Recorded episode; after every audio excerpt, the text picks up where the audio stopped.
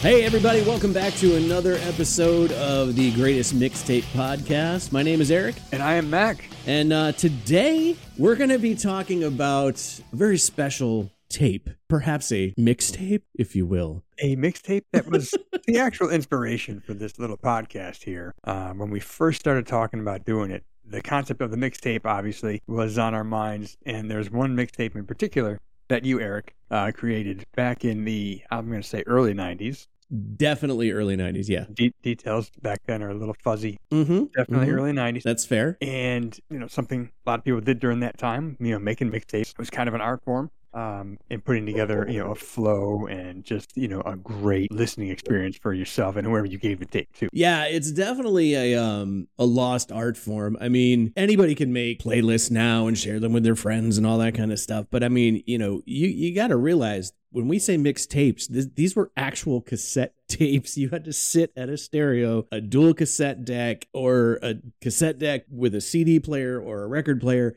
And play these things and hit stop and rewind it and take the pencil and stick it in the wheel. And anybody over 40 knows what I'm talking about. And, you know, rewind the tape a little bit to get the songs tighter and all this stupid shit. And it, it took, I mean, it took hours to put together, you know, not just, not just the curating of the songs, coming up with cool shit to slap together, but I mean, the actual physical act of making the tape because it was all in real time. There was no dragging and dropping. right. And you had to put so much thought into it because because it did take so much of your time. So you know as far as the flow of the songs and the mood of the tape like you couldn't wait till you were done to go oh this doesn't work. No by then you've already invested four hours trying to get this shit done. So exactly. in advance you had so much planning to do and you had to like just nail it as far as what you wanted on that tape. Yeah, like I said, there was no, oh, let me go back and flip track five and six. I think six would sound better in the five slot or whatever. No, no, no. You had to, you know, not only get out your notebook and your pen and paper and all that and write down songs and come up with ideas, you had to listen to it first and make sure it worked, you know, because there was no going back, like you said, and, and, Right. and changing things around and editing. And, you know, I mean, unless you just wanted to start over, you know, Right.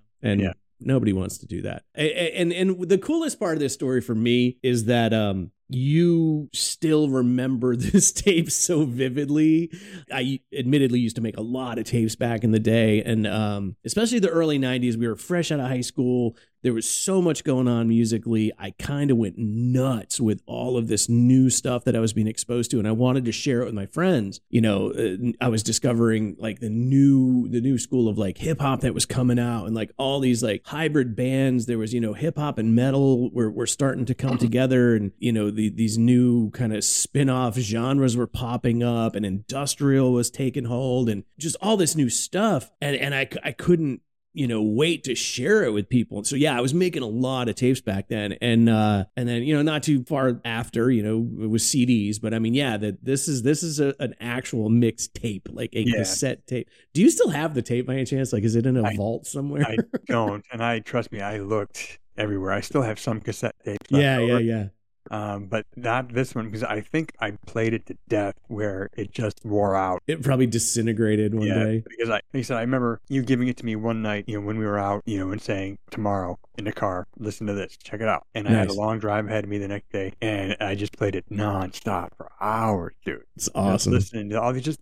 like you said, it, it was an exciting time because we were kind of coming out of that '80s metal, you know, where we yes, we were always going to be metal fans, but sure sure I was kind of stuck in a rut at that.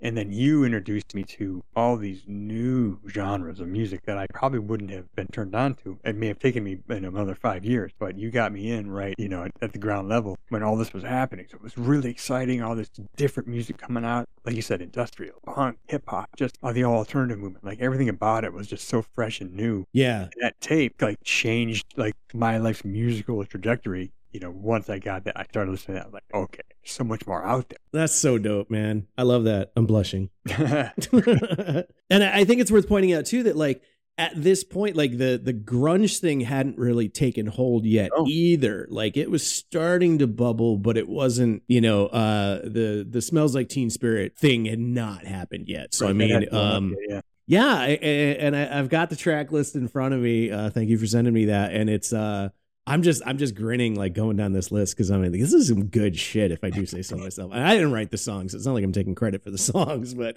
it's it's a fun mix, man. It's really cool. Yeah, and it, and, and we'll get into the tracks here in, in a minute, but it, it kind of weaves its way in and out, you know, the different genres. It doesn't stick to one thing. I'm, I'm ready to jump in because I I just I remember the songs. I remember the flow. I remember everything about that tape. So let's let's get into it and talk about some of these tracks. Well, right out of the gate, and uh, and again, uh, the the early '90s, admittedly, are, are fuzzy for me. Uh, one, because it was a very long time ago, and B, other reasons. Um, but uh, I remember, I do remember specifically. I actually wanted to use this song on every mixtape I made because it was just so goddamn perfect for a mixtape. Because it opens with a woman speaking Spanish. It's this monologue that like, you know, intros the song. And if you didn't speak Spanish, you're like, what the fuck is this chick talking about? Um, but if you did speak Spanish, it made total sense to you. I didn't speak Spanish, but uh yeah, it's a it's a great, weird, obscure little intro to start Right. out the tape. So And and we're talking about Stop by Jane's Addiction. absolutely. And after that, that just super cool intro, you know,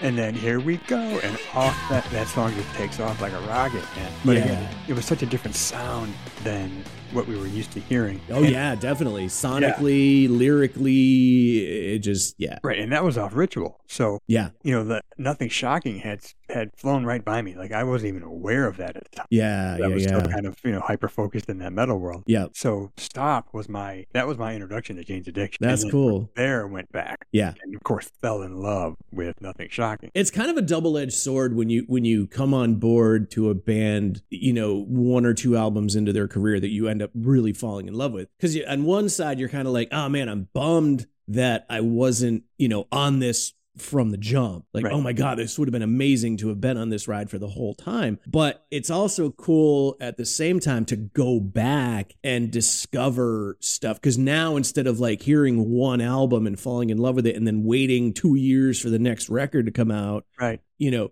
you can go back and you've got two or three records lined up that you can just immerse yourself in and uh and and have all that in one, you know, short time you can experience that whole thing. And it's like binge watching television now. You know what I mean? You don't have to wait week to week for the episode to come out. You can just enjoy it all in one shot. And so that was kind of the cool thing of coming into a band a little bit later. But yeah, it, you do kind of have that that uh that attitude of like, man, I, I, I kind of wish I'd been on board since the beginning. But, But, either I way, mean, talk about a great song though to get you into Jane's Addiction. yeah, right? totally, Because totally. it's, it's kind of heavy. Yep. You know, there's great musicianship there, and then Perry's vocals are just you know outstanding. And then there's that sort of dreamy, floaty little breakdown Middle, middle section, sure. Yeah, you know, and that just kind of just everything about it was like that's like the you know the archetype right there. That's the Jane's Addiction song right there. Yeah, yeah, it really is. you know, Yeah. that- you know, all their strength right there. And uh, I, yeah, I had been on them for a, a little bit before Ritual de lo Habitual came out, which was their second studio album, their th- their third release. But and that came out in 1990. Uh, Nothing Shocking, which was the album, the studio album that came out before that, was released in '88. And I remember being in high school and there was a like another long hairs were we were kind of like we hadn't taken over yet uh at least in my high school. So there was like another long haired dude that was a year older than me. And um we used to talk music a lot. And uh he kind of turned me on to jane's ar- around the time of um of nothing shocking. But even then like i don't want to say it was it was scary to me. It was just it was a little bit weird like i dug it and I, it's kind of like seeing a horror movie for the first time where you're kind of like I, I, I like this but i'm still a little bit put off by it. I don't know if i just want to jump fully into this yet like i'm you know you watch your first horror movie and then maybe it takes you six months to watch another one.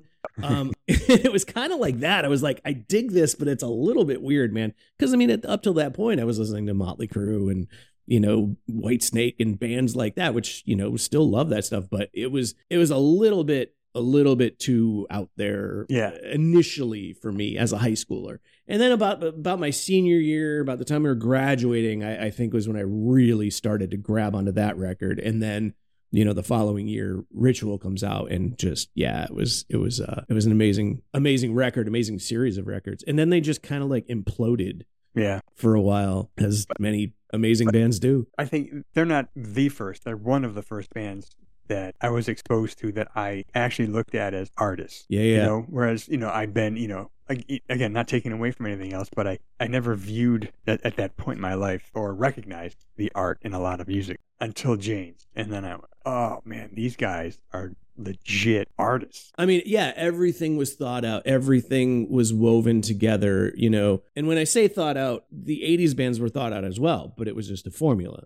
Right. You know, and everybody was doing the same thing. And I think that's kind of why we all got tired of it at, at some point and we're looking for something new. Jane's was thought out in a way that like the look of the band was just as important as the sound and the sound was just as important as the album cover and the album cover was just as important as the promotion and everything one element of the art was not more important than the rest. And to that I think that's what you're speaking to. I think when you say like the, they were artists, like everything meant something. It all was important, and they had something to say. Exactly. You know. There, there, yeah, there was a message in the music. Yeah. You know, it wasn't so much about the party life anymore, and you know, it was speaking about real things and speaking about the earth and speaking about, you know, Yeah. I mean, I mean, stop. That's what that's about. It's Right. about you know just us. Perry was kind of ahead of his time, man. I mean, he was talking about shit back then that is very relevant today. I mean, that song, if you listen to it lyrically, he's talking about the environment. He's talking about the damage we're doing to the planet and how certain segments of the population just don't give a shit, and Right. they're just not going to. And that's very relevant today. I mean, that song, yeah, it could have been written six months ago. You know, Right. So and in case you were wondering, that was I had to open up a tube of toothpaste for my daughter. That's what that little interruption was. I saw the I saw the you were looking off off screen a little bit and there was a pause there. I figured something was going on. I, but my favorite part was I put the hand up to say like, you know, go have mom do it, and she didn't go anywhere. She just sat there looking at me like, Just stared at you. yeah, come on, asshole, take care of this. yeah, the, the Mr. Podcaster. Just Yeah. pause for a second to open Mr. my goddamn Mr. Fancy toothpaste. microphone. Yeah, you. anyway, Too um, funny. but and again, so like you know, back to that sort of sort of artistic movement happening at that time. You go to track two on the mixtape, another band I had zero familiarity with.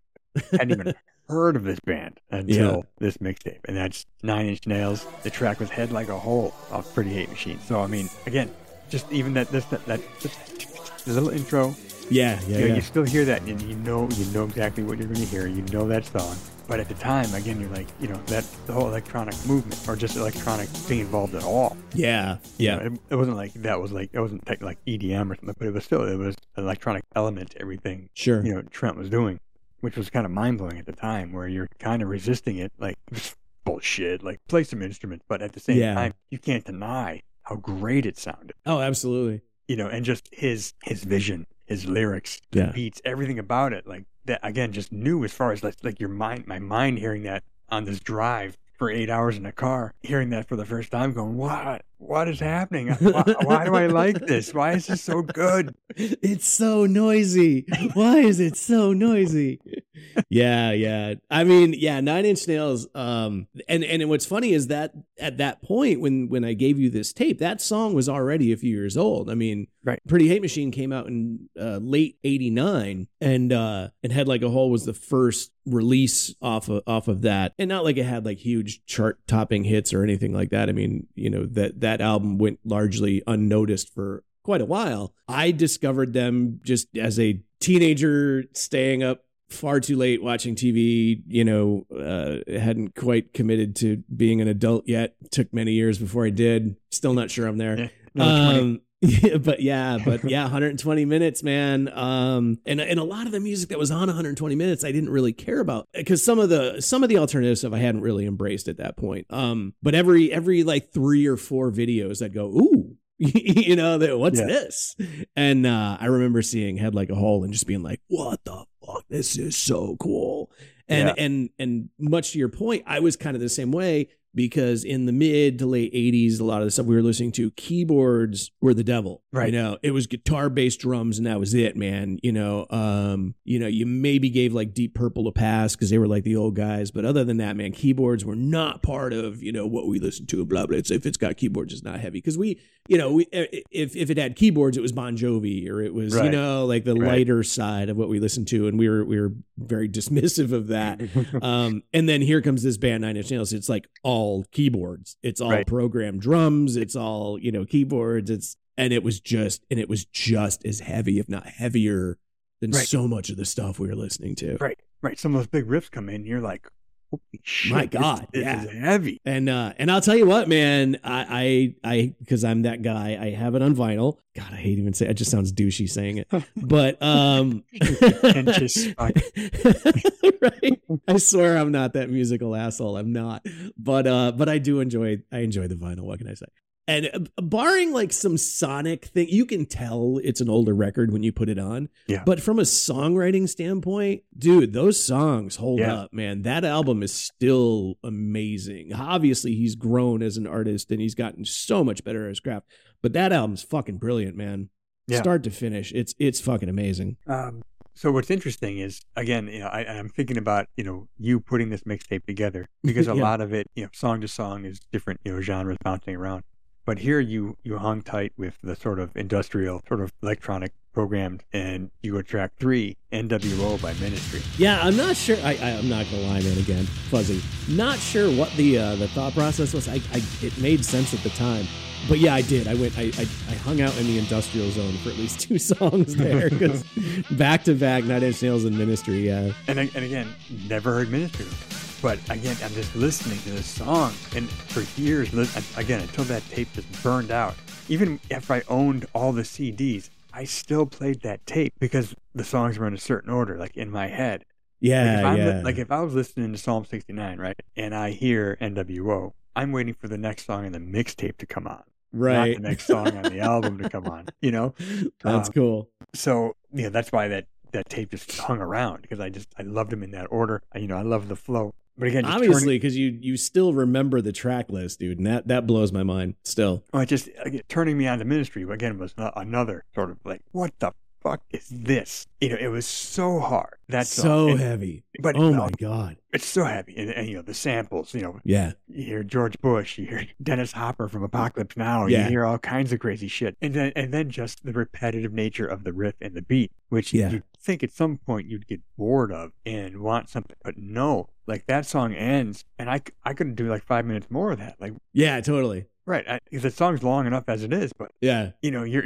how many minutes in you're like, okay, could this go for like another ten? Because I could Yeah. do another ten. give me the 24 minute like club mix and I'm totally happy with it, right? Yeah. Yeah, it's just one of those riffs, man. It's not like even that it's like super complicated or anything. It's just so heavy and so pummeling and the beat's so cool and yeah, I again I agree with you, man. That that song could be 30 minutes long and I'd be okay with it. Yeah. You know. And again, the introduction to Al Jourgensen and everything coming out of that man's brain, you know, Yeah. you know, I'm, you know that album, the one before, the one after, like you know that span, like he's just coming up with some just fantastically brilliant shit. Yeah, for Um, sure. Yeah, like a cre- just a creative peak for him. Yeah. But again, it just you know even the rest of that album, Psalm 69, and you know Jesus built my hot rod, and you know, just one fix, like all those, Yeah. you know, every one of them, that signature, just driving beat. So for a metalhead to just to hear just that constant, you know, there's no solos, Yeah, you right, know, right. there's no background vocals, there's no chorus. It's just just Al punching you in the face for three or four minutes. Yeah, yeah. And just yeah, he like and he gives you these little like, all right, I'm gonna let you take a breath for about five seconds. Right. And then like everything just kind of hangs on one note.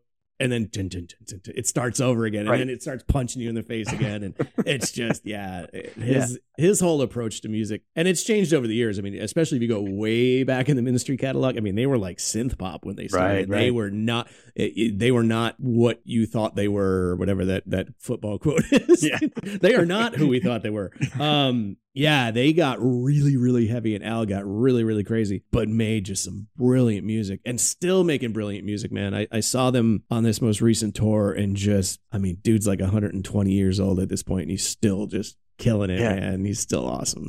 I know that that's I put them on my list of regrets that I've never seen Ministry. Oh man, Yeah. definitely, definitely. If they do another leg of this, or the, he'll probably put out another record and tour again. But yeah, he plays enough of the old stuff, you know, to keep you keep you interested. And and the new stuff is is killer too, man. It's Yeah. really really good. So if you're not a Ministry fan, you should be one, and and definitely go see them live. They're they're just awesome. Yeah, absolutely. Anybody listening, go back and check them out. Check out Land of Rape and Honey, Psalm 69. Oh, yeah. yeah. Mind is a terrible thing to taste. Just Yes. so many good records. Yeah. But start start with the Psalm 69 record. I think I think that's the best jumping off point because again, if you go back in the catalog, it gets lighter as you go back, which is Mhm. strange. And then if you go forward, it gets a little bit even weirder, believe it or not. After Yep. uh, after the Psalm 69 record, I think I think he was doing a little too many drugs at that point. And then it gets really like thrashy. Like some of the newer stuff is really. I mean, it's still that industrial, you know, driving repetitious stuff but i mean it gets it gets borderline thrashy in places Yeah. um And so- even I want to say sometime in the mid 2000s, Rio Grande Blood. yeah yeah oh yeah album- I love that album. that's a great record man all about, about george bush and Yeah, yeah. yeah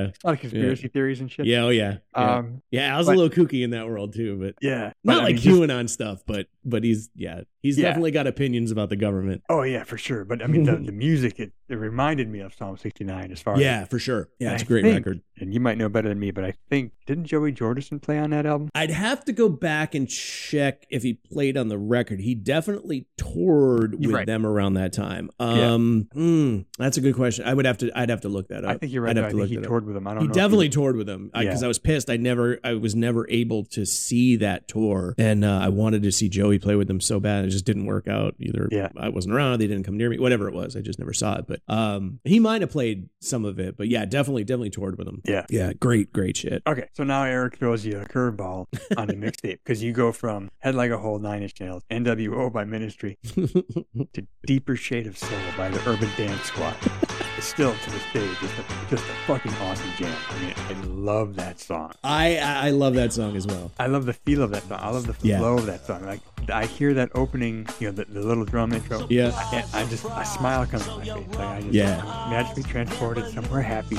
Yeah, yeah, yeah. Oh, absolutely, man. I love that. I love that. They were they were a goofy. And again, man, just another drunk late night watching MTV, and this band came on. I was like, "What is this?" Right. And it was so cool. It was this like laid back SoCal skater hip hop funk rock Right. blend. It was so weird, but oh my god, what a great song! Right. Just black guys, white guys. Like it was just Yeah, you know, and it was because it was a that was kind of a, a different thing at the time. Like that, you didn't see too much of that. Yeah, yeah, there wasn't a lot of that in heavier music. Or well, not that there's heavy, but I mean, but just contemporary rock. Yeah, you yeah. know, there wasn't there wasn't a lot of that. And there was that, point. whole sort of skater vibe. yeah, Yeah, for sure. and- yeah, the whole video they're like in a skate park, like Right, riding right. ramps and, and pools and stuff, and like And of course, you know, obviously the great sample of "Deeper Shade of Soul." Yeah. but still, just I, I love the just the lyrics and just the different elements that are blended into that song. A little bit of rock. There's some horns. yeah. You know, there's some hip hop. And, the, and like you said, the sampling is amazing, and Yep. it just it just blends together so well, and just makes something so cool. Again, it, anybody who hears that song, it'll make you happy. Yeah. So if you don't know it, Deeper Shade of Soul by Urban Dance Squad. And I think actually you told me once, because I went and checked this out after you mentioned it. They were actually, because that song's like real chill, kind of mellow. Yeah, But they had a like an edgier, harder side. for sure. Well, Yeah, the album it, it actually it came out in 1990. It's called it's a great album title too.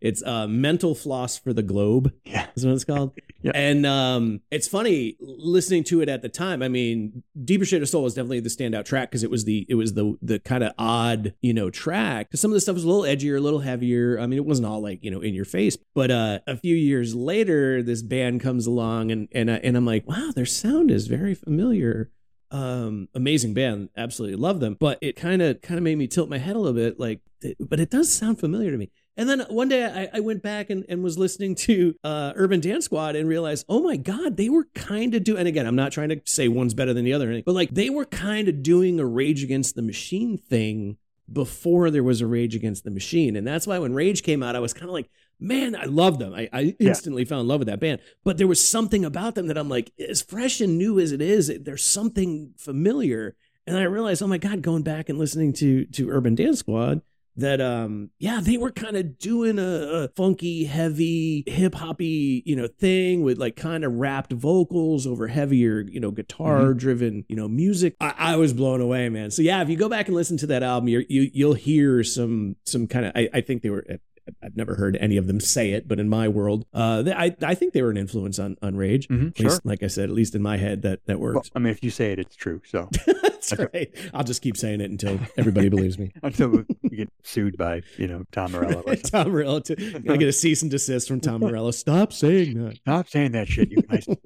but uh, uh, you know, back to that to the mixtape. So now we've we've kind of come into this commodity industrial. You come into the deeper shade of soul, some touches, you know, some little bit of hip hop in that. Dipping song, the toe uh, a little bit. and then that leads to so that song was your bridge.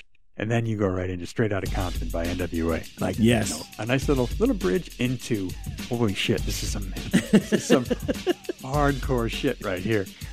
Yeah, And again, of course, of course, I'd heard of NWA, but I never bothered to give them a listen. yeah, yeah. Like I was kind of stuck in that sort of small mindset of believing what the media was telling me, believing me what you know other white people were telling me that you know this is bad, you can't listen to this. These guys Yeah. are just thugs. They're just blah blah. You know. But then you give it a listen repeatedly over and over on this mixtape, and then you start. You, oh, I start paying attention to what they're actually saying. yeah. You know, aside from just flat out just dope beats and Oh my God. and just amazing MC skills. Yeah. What are they saying? And Yeah. are they saying something that I can listen to and understand and learn from? Or is it something that people are telling me that I'm here. Yeah. So yeah. like the more you listen to it, oh shit, these guys are real. They're saying something. And that's part of this again, this tape, there's a lot of artists that I hadn't been exposed to. Again, I'm still stuck in the metal thing. It's either, you know, a party life or beating the shit out of somebody in a mosh pit. That's right. Yeah. as opposed to somebody actually saying something or me giving them a chance listening to them saying something and then hearing straight out of Compton from something that prior to that I just couldn't relate to. It's deep.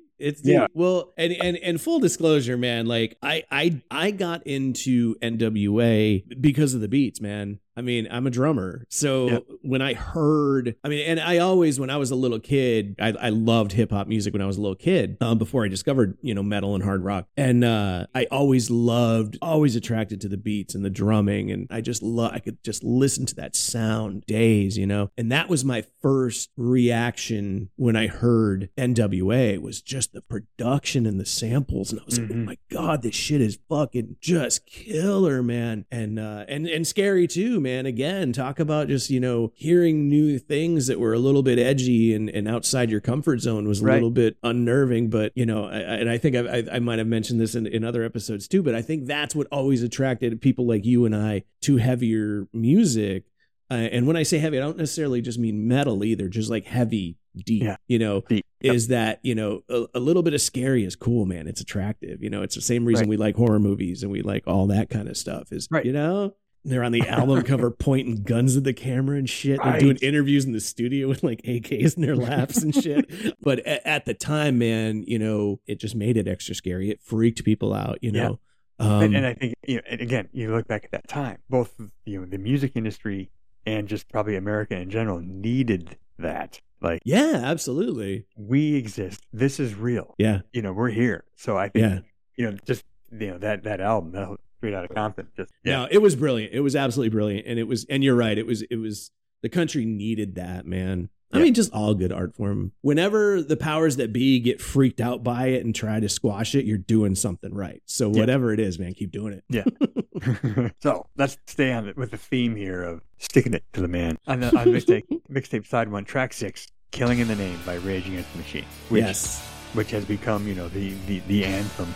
Uh, Oh my God. Yeah. right. Yeah. But again, at the time, Yeah. you know, again, first time I'd ever heard it, and again, it's in your face. It's making you look at yourself in the mirror as a country, sure. right? And again, just I'm sure, like if I lived through the '60s, you know, there were some some artists out there trying to do the same thing, you know, exposing what's going on with you know with racism or the Vietnam War, or Yeah. just all these different things that they wanted people to understand and know about. Yeah. but it was never done this way. Well, it was too subtle. Right. You know, I, I- you know, I grew up hearing, you know, Bob Dylan and people like that that were, you know, and I didn't even know that some of these songs were like anti-war songs. I'm like, I don't even know what the hell this guy's talking about. Right. You know? Yeah. Rage, dude, none of that. In in case you're wondering what we're talking about. Right. Yeah, they they uh yeah, there's nothing subtle Right. in their message and and you weren't going to miss it. and it's yeah right i mean just that whole album is just you know taking shots at those in charge taking shots at the you know the Klan taking shots at Yeah. you know policies and just of various causes just all the way through the album but it, but just in your face but yeah. again the beats the riffs heavy and that rhythm section still to me Oh, one, one of the best rhythm sections in the history Yeah. of, of Hands music down. yeah hands down. uh, brad wilk Mhm. just I don't, it, it's hard to get much better than the two of them together Yeah, for sure. but um, and then Zack and his lyrics and his delivery, you know. So at the time, everybody knows that song now. Everybody knows Killing in the Name. But when it first came out, it was a big fucking deal. Yeah, yeah. And it was shocking. Yeah, um, well, I mean, you know, and for those of you who don't know what we're talking about at this point, if you're if you've been under a rock and you don't know this song, he literally screams "fuck you," I won't do what you tell me for what, like 35 seconds or Yes, something, yes. just over and over again, over and over. I mean, again, nothing subtle about this whatsoever. Yeah. but yeah, it was important, man. It needed to be said, It needed to be said loud, and Right. they did it. And then you got a guy like like Tom Morello, basically a, a DJ with a guitar. You know, the solos anyway. Yeah. But as far as being a riff master, holy shit, riff after riff. I mean, every one of their albums is just Yeah, you he's a you monster. groove. You just He's a monster. Yeah. Every one Um, is it. yeah, I mean, the guy does amazing things. He, he's a, I mean, total innovator on the guitar and and invented techniques. I mean, he was kind of another Eddie Van Halen, where like he did things that nobody had ever really heard before. Yeah. Um, on the guitar, and and I remember when that album came out, and and and being around, you know, guitar players that were like, oh man, no, that's that's like a studio trick or blah blah blah. Like everybody was like, because they didn't, they couldn't figure out what he was doing, so it must be studio trickery, Right. You know. And no, man, go see him live. He was doing all that shit live, and it was it was so dope. But again, yeah, it was like you said, it was a great way of putting it. Like he was kind of like a DJ with a guitar, man. It was super cool. But but again, the the flashy, crazy sounds and stuff that he made didn't overpower his ability to write a killer fucking riff, dude. Right. And and, and hundreds of them. Yes. Every song on every record has a killer riff. I'm like, dude's like Tony Iommi. I'm like, just just sits down and riffs just fall out of him. Like he sneezes and it's a fucking Yeah. amazing Just- guitar riff. Like Yeah, just farts out a riff. yeah, right. Just farts out a riff, dude. He's like, yeah, I mean, he's he's that kind of uh, you know, prolific artist, and they're all amazing, man. Just so cool. Great band, great Yep. album, great addition to to the mixtape. So then we lighten it up a little bit. so We close out side one with uh close out side one here, track seven. With you know, all right, people might say you know it's not the most artistically uh you know valid uh song. It may not be the most complex rhyme schemes. It's maybe you know a little sophomore. Hey, I'm I'm gonna say they are uh underappreciated. I won't say underrated, but I will say underappreciated. Yes, and the song is "Put On Your Shit Kickers" by the House of Pain. Absolutely, man. just a great jam. I mean, obviously everyone do jump around, you know, from the same album, but buried on that album is this great track. I mean, found. it's a fun little song, man. I mean, It is. I mean, personally, one of my favorite favorite lyrics is just "I'm laying out fools like kitchen tile." I mean, I just I was listening to the song today, and I heard that line. I'm just laughing in the car, just giggling like so great. Yeah, and uh, one of our one of our best friends growing up, Scott. I, I anytime I hear that song, I just I picture and I hear Scott in my head because there's this little part in the song where he says, "Every time I go to town," and Danny Boy, the hype man, goes "town" behind him. people start kicking my dog around. It makes no difference if my dog's a hound. Hound. You hear him in the back. And Scott will do that line every time. And it just, I don't know why, but it fucking kills me, dude. I cannot not laugh. I just, thinking about him doing it cracks me up, dude. So, uh, yeah, that's, that's a good one, man. And I, and again, I say underappreciated. I know that Jump Around, that, that they were kind of like, I mean, almost on the same level as like what Limp Bizkit became. Like they got really corny and played out and jump around it. But dude, I don't give a shit, dude. 30, 40, whatever, how many years later, go to a football game, go to a baseball game. You're going to hear jump around, dude, and people still get up and actually jump around. So it's a great song. Go to a wedding reception. You're going to hear jump around, and guess what? Everybody's going to be on the dance floor jumping around. That song Um, will still be relevant in another 30 years. Absolutely, man. Yeah. And and the album as a whole is just it's fun, man. It's a it's a fun Yeah. record. Um, Top of the morning to you. oh like, my god, yeah, dude. tracks on that album. Yes. Yeah, yeah. It's fun. It's uh I mean it's it's white boy rap. It is what it is. But but yeah, it's got some cool stuff on there. And of course, and and again, Limp Bizkit, you know, Lethal went on to Yeah. be a part of Limp Bizkit. But um most of the production on that record is done by, if I'm remembering correctly, or at least had a hand in it. Muggs had a hand in a lot of that. Um from from Cypress Hill. Cypress Hill always has some of the best samples and and, and loops and hooks. Yeah. So yeah, man, if, if you're a fan of Cypress Hill and you're not messing with House of Pain, dude, you're missing out. That's Yeah. that's that's a good record. It's fun. Yeah, absolutely. Yep. It was a great way to finish out side one of that mixtape because everything on up to that point fairly heavy Yeah, pretty You know, heavy. both yeah. musically and lyrically and Yeah. you know and then kind of end on a, a little bit more of a cheery note Yeah, yeah, yeah. A little put on your shit kickers and kick some shit all right that is side one of the og greatest mixtape uh courtesy of my friend eric That was Uh, awesome, man. That was a good time. yeah dude i love reliving that tape and Hell uh, yeah. you know we got to put this playlist together so Yeah, for sure. Definitely. check out these songs for sure. And you know, normally you would probably do side two of the mixtape as our next episode, but who knows when the fuck we'll get to it? So I don't. know. Well, and and nobody, you know, we, we, we could have made this one episode, but nobody wants to listen to us drone on and on for three fucking hours. So we'll- Right. we'll, we'll do one side at a time, just for you know the sake of our our listeners. Awesome. So that's hey, that's that's the episode, and uh, you can catch us on the socials. We are on Instagram at the Greatest Mixtape Podcast, on Twitter or X or whatever the fuck. Whatever the fuck it's called this week. Uh, we are at Greatest Mixtape. You can email us at the Greatest Mixtape Podcast at gmail.com. But uh, but be kind. We're we're fragile. We Uh, are fragile and yeah. very sensitive. Call us on our bullshit, man. Um, we don't script this stuff, man. We have a rough idea what we're going to talk about, so we could we could screw up dates, we could screw up the pronunciation of a name or anything like that. So, uh, yeah, reach out and you know tell us we're full of shit, man. That's totally cool. we'll uh, we'll fix it. We have no problem admitting when we're wrong. So Oh, yeah, God. we'll shout you out if you call us on our bullshit. Absolutely, I wouldn't have made it this far in life if I had a problem with uh, being wrong.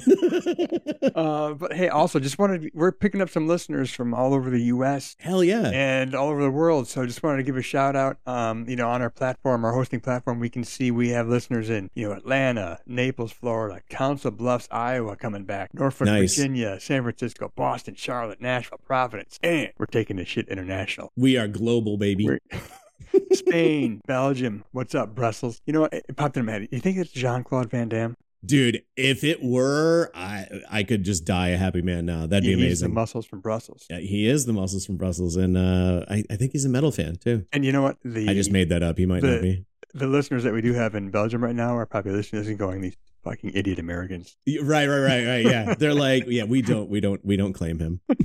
Well, I love you, Belgium. I love you, chocolate, and I've been Hell there. yeah. Awesome place. Uh, UK, Denmark, Austria, Germany, Indonesia, Zambia. Yes, we're in Zambia. Hell yeah, Um, so thanks to everyone who's out there who's listening. We appreciate you. yeah. Thank you so much, man. That's awesome. Well, on that note, man, thanks again for hanging out with us. Hope uh, we didn't scare you away and you'll come back again. And uh, once again, this is the greatest mixtape podcast. I'm Eric, I'm Mack. and we are out of here. Thanks again. Yep.